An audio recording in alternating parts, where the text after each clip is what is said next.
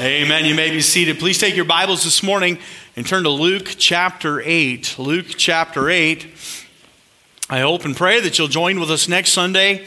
We will have part of our service will be a Remembrance Day service. I know it's the day after, but it was the closest date to Remembrance Day, and so next weekend we will celebrate that together. Then the following weekend we'll celebrate our 85th anniversary of Bethel Baptist Church. We're looking forward to having the Clark family with us, looking forward to the banquet. Please fill out those little slips you got in your bulletins today and get those in as soon as possible. We need them no later than next Sunday, so we know that we have enough food and enough tables set up for everybody. We're looking forward to a great celebration that night. And then, of course, on the Sunday to follow, uh, we'll have our services all day that day. Looking forward to, we'll have a joint Sunday school that day. We'll have everybody in the auditorium at 10 a.m., and we'll continue on with the service right from there. And so we encourage you to be here at 10 a.m. The Clarks will be singing and sharing from the Word of God, and then we'll have our morning service to follow. Luke chapter 8, verse 43. We're near the end of the chapter here. Luke chapter 8, verse 43. I'm going to go ahead and share with you something very quickly because everybody is asking me, and it's just easier to tell everybody all at once. They're saying, What is wrong with your leg? And so I would appreciate your prayers. A week ago, Saturday, I was barbecuing and I wasn't getting any flame. And so I went around the back to see what was going on. And I don't know, you know, grease will drip on that hose there. And I don't know if a squirrel or something was licking that grease and chewed the hole in the hose or what. But the gas was leaking and I went to shut it off as quick as I could and it blew up. And uh, so that's why I had a new haircut last Sunday and, and all the rest.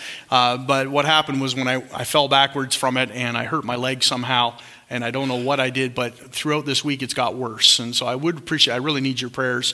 Uh, it's swelling up quite a bit and things like that. So I would appreciate if you would pray about that. I'm going to be probably pretty stationary today uh, in the pulpit, and uh, I'm just praying. Usually after I stand for this little while, it, it, it, causes me a lot of grief afterwards. So I appreciate your prayers this afternoon when I go home. And so if if I, if you'd indulge me for that second, I appreciate it. Everybody's asking. It's easier than repeating it 40 times, 50 times, but I do appreciate your concern. Don't get me wrong, I really do, but I appreciate your prayers even more.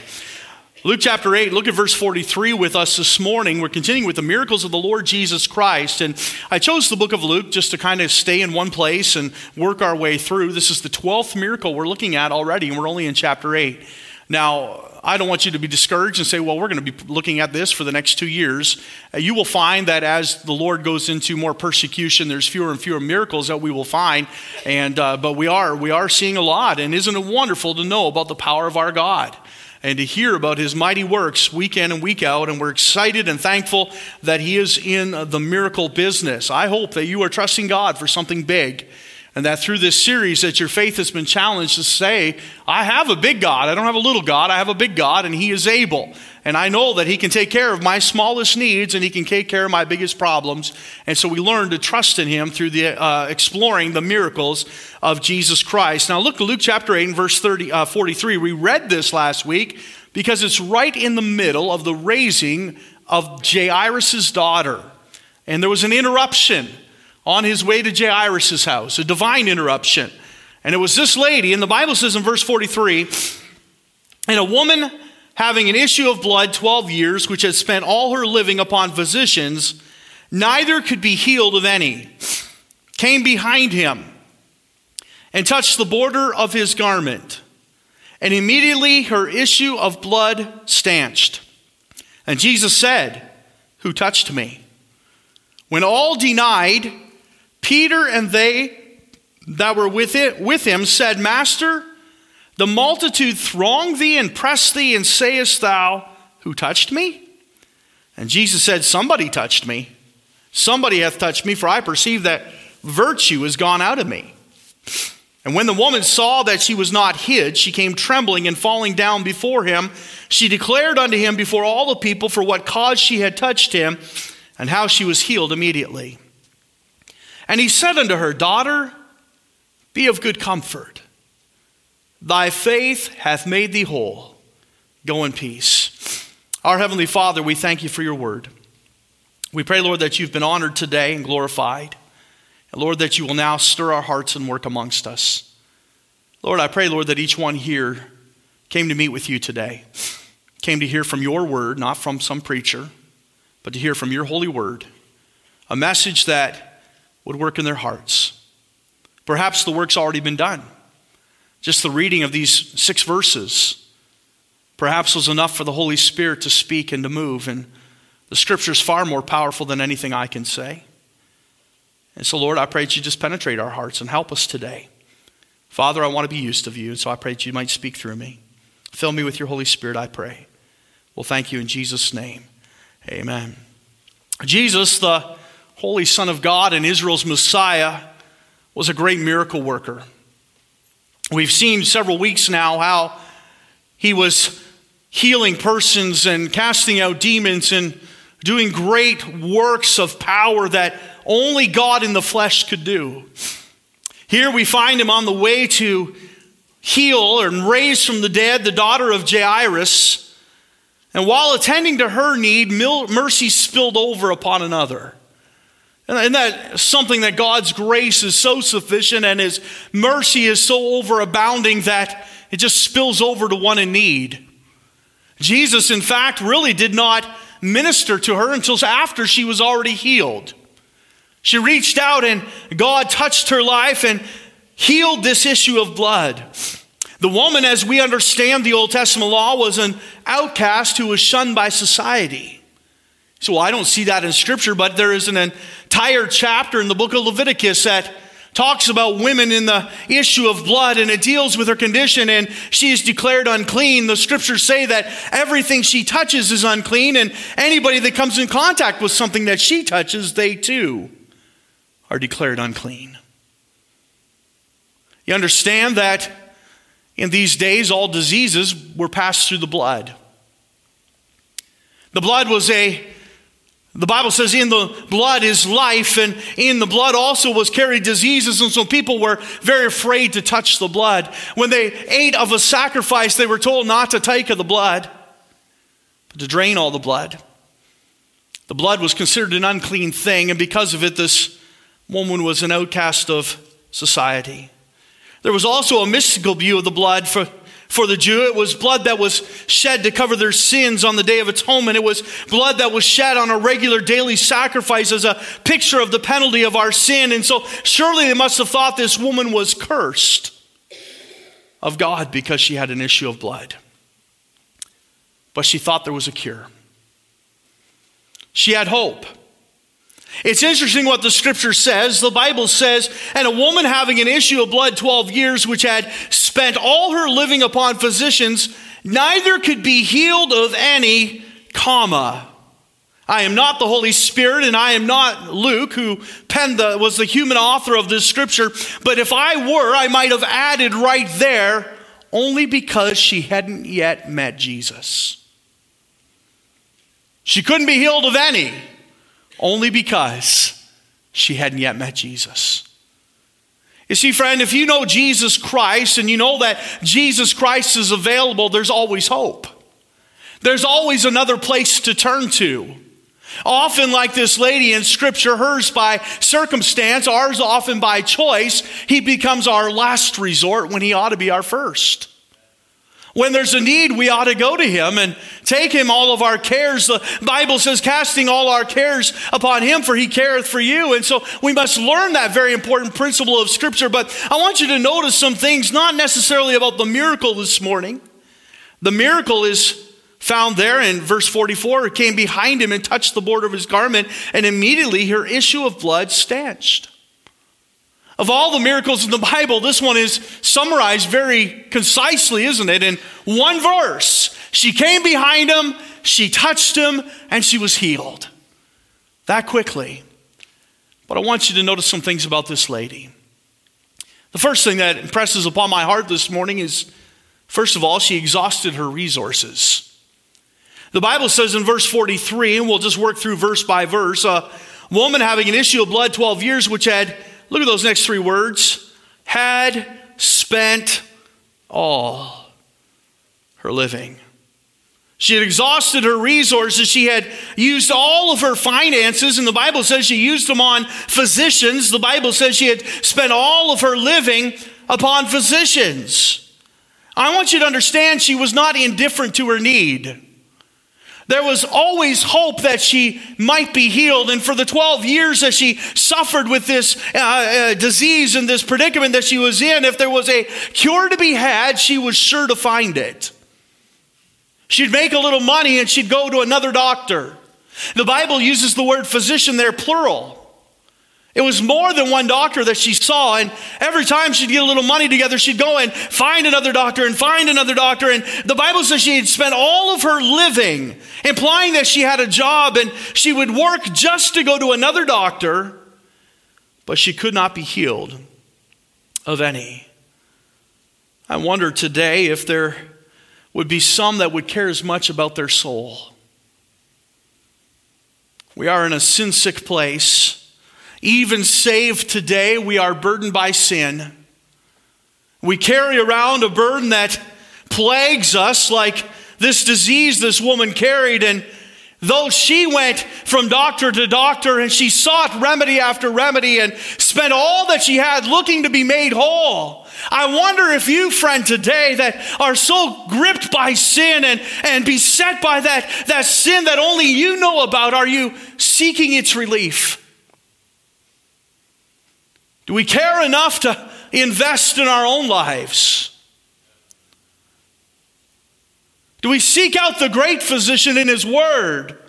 On a regular basis, somebody wrote in a Bible that I owned years ago that this sin will keep you from this book, but this book will keep you from sin. And we must keep in the Word of God, and we must stay under the preaching of the Word of God, and we must be influenced by the people of God, and we must fellowship with the saints of God, and we must make sure that we are setting no unclean thing before our eyes because sin, when it gets a grip, is, is just so much more a plague than this disease. You understand that this plague might one day take her life, but the plague of sin will send souls to hell. Are we so concerned that we are willing to invest on finances and physicians to heal our wicked souls. Many will seek fulfillment and they'll seek tirelessly after all that they have and they'll spend, uh, they'll spend all that they have to find satisfaction in this life. I was reading the other day that the average Canadian, with their mortgage, their car payments, this is the average, is over $283,000 in debt. I understand a mortgage costs money, but it's the mortgage for most of those people was less than 40% of their total debt load. Think about that. That's about $165,000, $170,000 in additional debt beyond their mortgage. What are they doing? They're seeking fulfillment in the world. They're striving to gather all that they can and to hold on to all that they get and to make sure that they are known by what they have and they're desiring to be accepted in the, with the plague of sin rather than looking for a healing. Isn't that the, the siren call of our day? You must just accept me in my sin. No, no, no, there's a healer.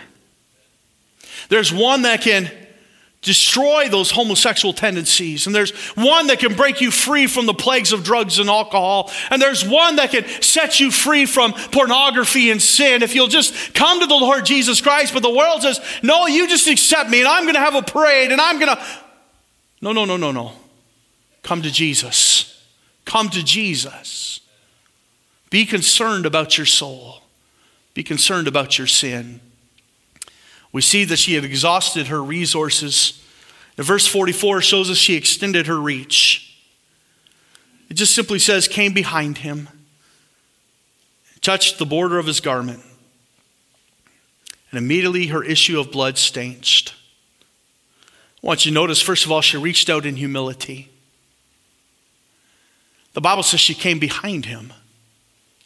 There were so many. The Bible talks about multitudes here, including Jairus, who thronged the Lord Jesus Christ. And I would believe that the desirable position, if you wanted Jesus' attention, was to stand right in front of him, to block his way somehow, to cry out his name, to, to make sure that he sees the pitifulness of your situation, and to see your face. And they would lay people before him, and they would bring those that were crippled and lame and halt and blind and put them right in the path of Christ.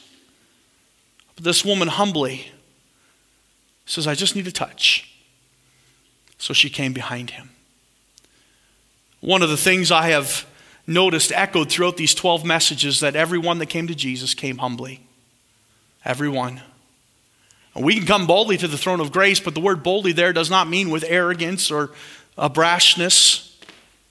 It means that we have the privilege of coming and that we have the door that has been opened for us because of what Christ has done and covered us in the blood of, uh, of his sacrifice and is now sitting at the right hand of the Father. We can come without shame or fear, knowing that we'll be accepted of God because we are covered in the blood of Christ. That is what boldness means, but we must also come humbly as a subject before his king. This woman came humbly to the Lord. She reached out in humility. She reached out for the hem. And the Bible says she had obviously, I believe, heard of the power of the Christ and knew that just the slightest brush by could help her. You know, this is just my imagination. But I wonder how many times Jesus, in that multitude, as he was just walking and trying to move to the next destination, just simply brushed by somebody and their life was changed forever. Just because of an accidental touch. The, the, scripture gives us no indication. That's just my mind running. But this woman seemed to know if I can just brush up against him, if I can just get close enough to reach even the hem that is dragging on the ground behind him, then I'll be healed. She reached out in humility and she reached out for the hem, but really she reached out for him. You see, it wasn't about the garment, it was about who was wearing the garment. It was about the Savior, and it was about getting to Jesus in any way that she could. And if, if in her weakened state all she could do was reach an arm through the crowd and get a hold of the hem, it wasn't about the hem, it was about the him. It was about Jesus Christ. It wasn't about the garment, but who was wearing it. And Jesus asked, Who touched me? He didn't say, Who touched my hem? He didn't say, Who touched the very edges of my garment? Who stepped on the edge as I was going by? He said, Who touched me? They said, What do you mean? Everybody's touching you, Lord. You're in a press of a multitude. And he said, No, no, no, no. Virtue has gone out of my garment. No, he didn't say that. He said, Virtue's gone out of me. You see, there's so many idols out there today. There's so many things that people will say if you just, uh, man, I tell you what, one night I couldn't sleep and I made a mistake. I turned on the religious channel. And there was some guy on there selling vials of water, another guy selling oil, another guy selling handkerchiefs. And I, have prayed over this. As a matter of fact, I've sweated on this handkerchief. Would you like to purchase that? Matter of fact, we'll be auctioning that off after the service today. Who would want that? But people who are deceived clamor over it. I don't need some hanky from Benny Hinn. I don't need some oil from some false prophet. What I need is I need to get to Jesus. And I had to stay at his feet. And I had to get a hold of his hem. I have a feeling when she touched that hem, she probably was sorry she ever let it go. As the power of God surged through her body, and immediately the issue was stanched, and the Bible says she could feel immediately that her life had changed. She reached out for him. Something interesting, just as an aside note, it was normally Jesus who reached out and touched people. But in this case, she reached out for him. Oh, what faith can do.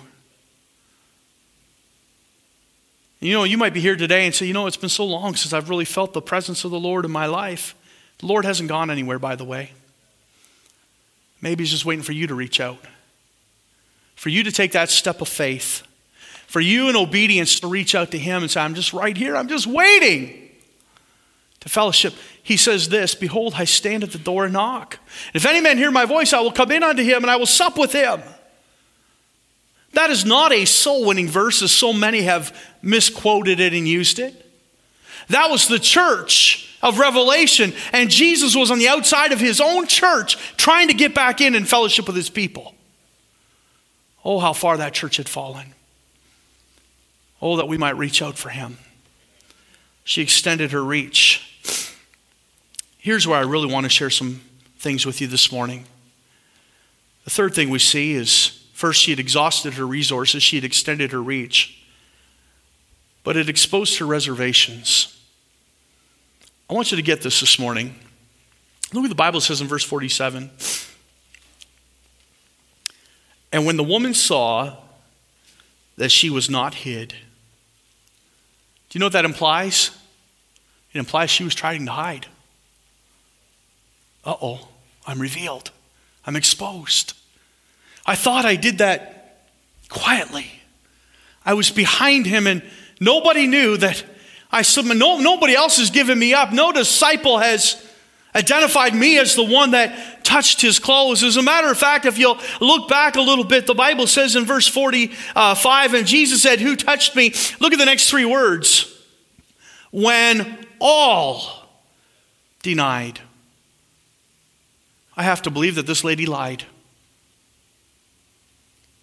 because she's part of the all. And when Jesus turned and looked around and said, Who touched me? They all, with one, not us, not me, not I. No, wasn't me, Lord. It almost felt like it was an offense or something to touch the Lord, and that's not what he meant at all. But she was trying to hide from the presence of the Lord. They denied it. And the woman saw that she was not hid. She humbly had approached him from behind and just desiring privacy and desiring to receive her miracle quietly and without fanfare. And I can understand that. And you might be the same way. You know, I, I, have prayed and asked Jesus Christ to receive me as Savior, but uh, please don't ask me to be baptized. I'd rather this just be a quiet thing. I don't, I don't want to make a public profession of my faith. I, I don't want people to know that I've accepted Jesus Christ. Several years ago, we went down to see my wife's family. And they'd started going to a church, Temple Baptist Church in Lubbock, Texas. The pastor was a fellow by the name of E.L. Bynum. Does anybody know that name? Used to be a radio program, came all the way up into Canada years and years ago by E.L. Bynum. He's about 90 years old now and finally stepped down from pastoring. And uh, he had actually retired, and the church kind of went to pieces, and he came back in and pastored it again. And he led my in laws to the Lord. Well, at this time, they were in church and, and they were going to church, but they had not accepted Christ. And we had been talking to George, and we, we went to visit with him, and we were down there, I guess it was American Thanksgiving. And after service, I went to the pastor and I said, Pastor Bynum, I said, keep working on George. I said, I know, I, I said, I know my mother-in-law has made a profession of faith now. And I said, but keep praying for George. I think he's close. We've been talking to him. And, and he kind of looked at me kind of puzzled. Well, that afternoon, the phone rang and George went in the other room and we didn't know what was going on. But the pastor called him and said, George, you need to tell him you got saved. He says, they're all worried about you. They're praying for you and they're, they're concerned. And he just wanted to hide it in his heart. He didn't want anybody to know. So that afternoon he came out and he says, Well, he says, I got to tell you something. He says, I got saved a couple weeks ago. And he says, I, he says, I just, I, I didn't want a big deal about it. And I didn't, he said, I was going to tell you after you went home. He didn't want anybody making a big deal. Didn't want everybody all excited about it. The Bible says, let the redeemed of the Lord say so. The Bible says that we are to make a, a, public profession of our faith. The Bible says if we confess with our mouths, Lord Jesus Christ. What happened after that day was nothing short of miraculous. That was obviously Sunday. On Monday, we'd lose George. We'd say, Where'd George go? He was in the other room, and he'd come out and he'd have tears running down his face. And he'd say, Oh, I got to call that guy and ask him to forgive me. We started calling him Zacchaeus because he started making things right. You folks don't know this, but years ago, my father in law spent a lot of time in prison. He got in a fight one night, drunk in a bar, and shot a man and killed him. He got charged with manslaughter. Was self defense because the other man shot first, but because he unloaded his weapon, he got put in prison. They said it's one shot is self defense, the rest is manslaughter. I would not tell you this if George were not saved. But he'll tell you this himself. while we were there, he went to the grocery store to get some things for Thanksgiving dinner. And the son of the man he killed was in line behind him. He hadn't seen him in 30 years. Do you think, do you think God did that by accident? And the man looked at him and says, I, I, Do I know you? Have we met before? And George thought, Oh boy, what am I going to do?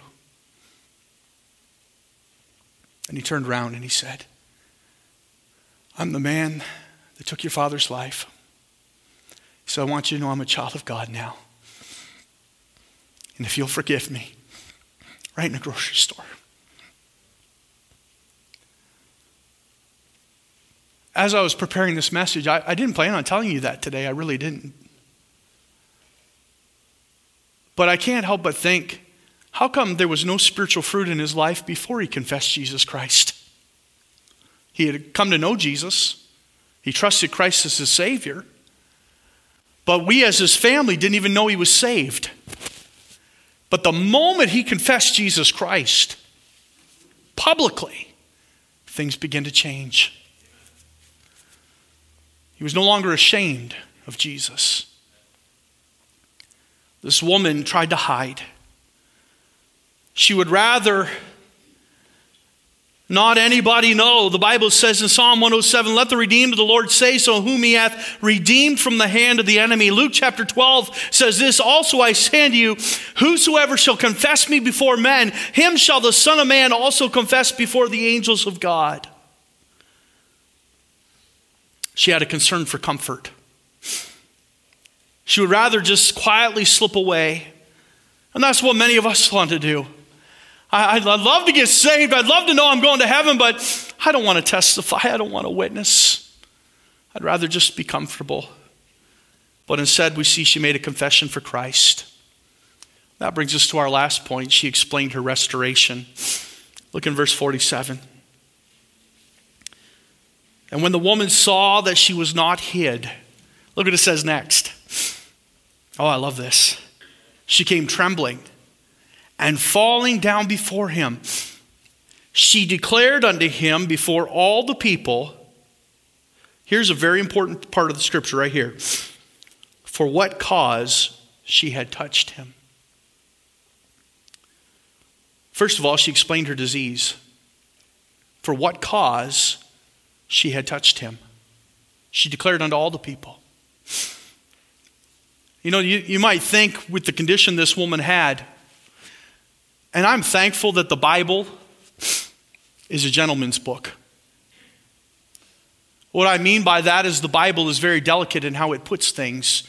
This woman had the issue of blood. We, we all know what this is speaking of, and it's not something that we would publicly choose to speak about publicly, would we? And yet the Bible says she declared publicly what caused her to come to Jesus. There was no more any shame. Sometimes we're ashamed to get up and say, Well, I was nothing but an old drunkard. I was nothing but a drug addict, and I was so steeped in sin and immorality, and we don't want to talk about those things. But, friends, we got to tell what Jesus saved us from. Because we got young people today that don't believe that God can save them from it.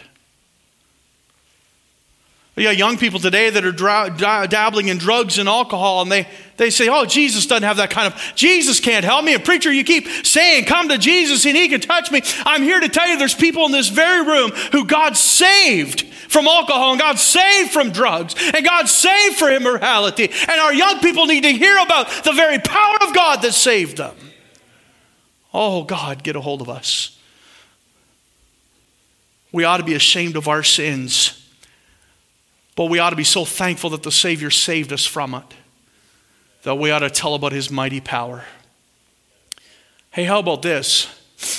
Here's what's so backwards today we're ashamed of the sins we've been forgiven of, but the sins that are out there in public, everybody's dancing down the streets about.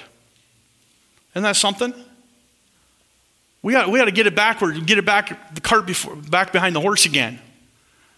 They ought to show some shame for their present sin we ought to proclaim the power of God over our past sin. Oh, confession. Confess the Lord Jesus Christ. She explained her disease. She explained her deliverance. The Bible says in verse 47 uh, she came trembling and falling down before him. She declared unto him before all the people for what cause she had touched him and how she was healed immediately. But I want you to notice the important thing here. She exposed her deliverer. She didn't leave anything out. When she fell down before him, she declared unto him before all the people for what cause she had done what? She had touched him. It was all about Christ. She didn't say, Well, I came here today and my great faith hath made me whole. No, Jesus said that. She never said, Because I had the courage and the power to reach through the crowd and grab the hem of the garment, I have been healed. She says, No, I, I touched him. That's when I was healed, when I came to Jesus. Years ago, when Casey came down with cancer, went and meet with her, and I said to her, I said, Casey, I said, let me give you some advice. Don't you ever say, I'm going to beat this. I want you to always say, God's in control. God can take care of this. I hear so many people today say, Well, I'm going to fight this with everything I've got, and I'm going to. It's not about you, it's about the Lord. Let Him fight your battles. I, I you know, I, this is just a pet peeve I'll share with you. One of the reasons I don't look at Facebook anymore. Every time somebody says they got a prayer request, do you know what people put in the comments? Sending good thoughts. What? Doesn't sound like you have any thinking ability. Sending good thoughts. What good does that do? Oh, just think good thoughts and you'll be fine. Baloney. I have a great physician, and I will call upon the name of the Lord, and I will trust him to take care of my needs. That's what the woman did. She confessed Jesus. Let me encourage you in conclusion today about the power of your testimony. How did God touch you? Has God worked in your life? Let me ask you this do other people know about it? Not for your glory, not for you to elevate yourself. As a matter of fact, you have to do a lot of humbling in order to give a proper testimony because you got to talk a lot about where God brought you from. But it might give hope to somebody else to find out, like this woman. All I had to do was come to Jesus. And I had to trust him explicitly, and I had to uh, only put my faith in him, and he touched my body and he made me whole. Where's your testimony? And when your testimony comes out, is the power of God evidenced in it? Let's bow our heads and close our eyes this morning. If God has spoke to your heart, and I hope that he has and pray that he will, would you do business with God during this invitation time? Are you afraid to give a testimony for the Lord Jesus Christ? Are you afraid to confess before all the people like this woman did? Oh, but there's some things we don't talk about, Pastor. You don't have to talk about them if Jesus is taking care of them. Instead, you can sing his praises and give him all the glory. It's not who you are, it's what you used to be. And thank God for it. Maybe there's some here today that are struggling, like this woman concerned. Don't be indifferent about it. Come and do business with God. Let's stand to our feet this morning, and maybe somebody here today needs to reach out for Him and get a hold of His garment. Oh, let God speak to your heart today. Brother Baker's going to sing. This altar's open even now.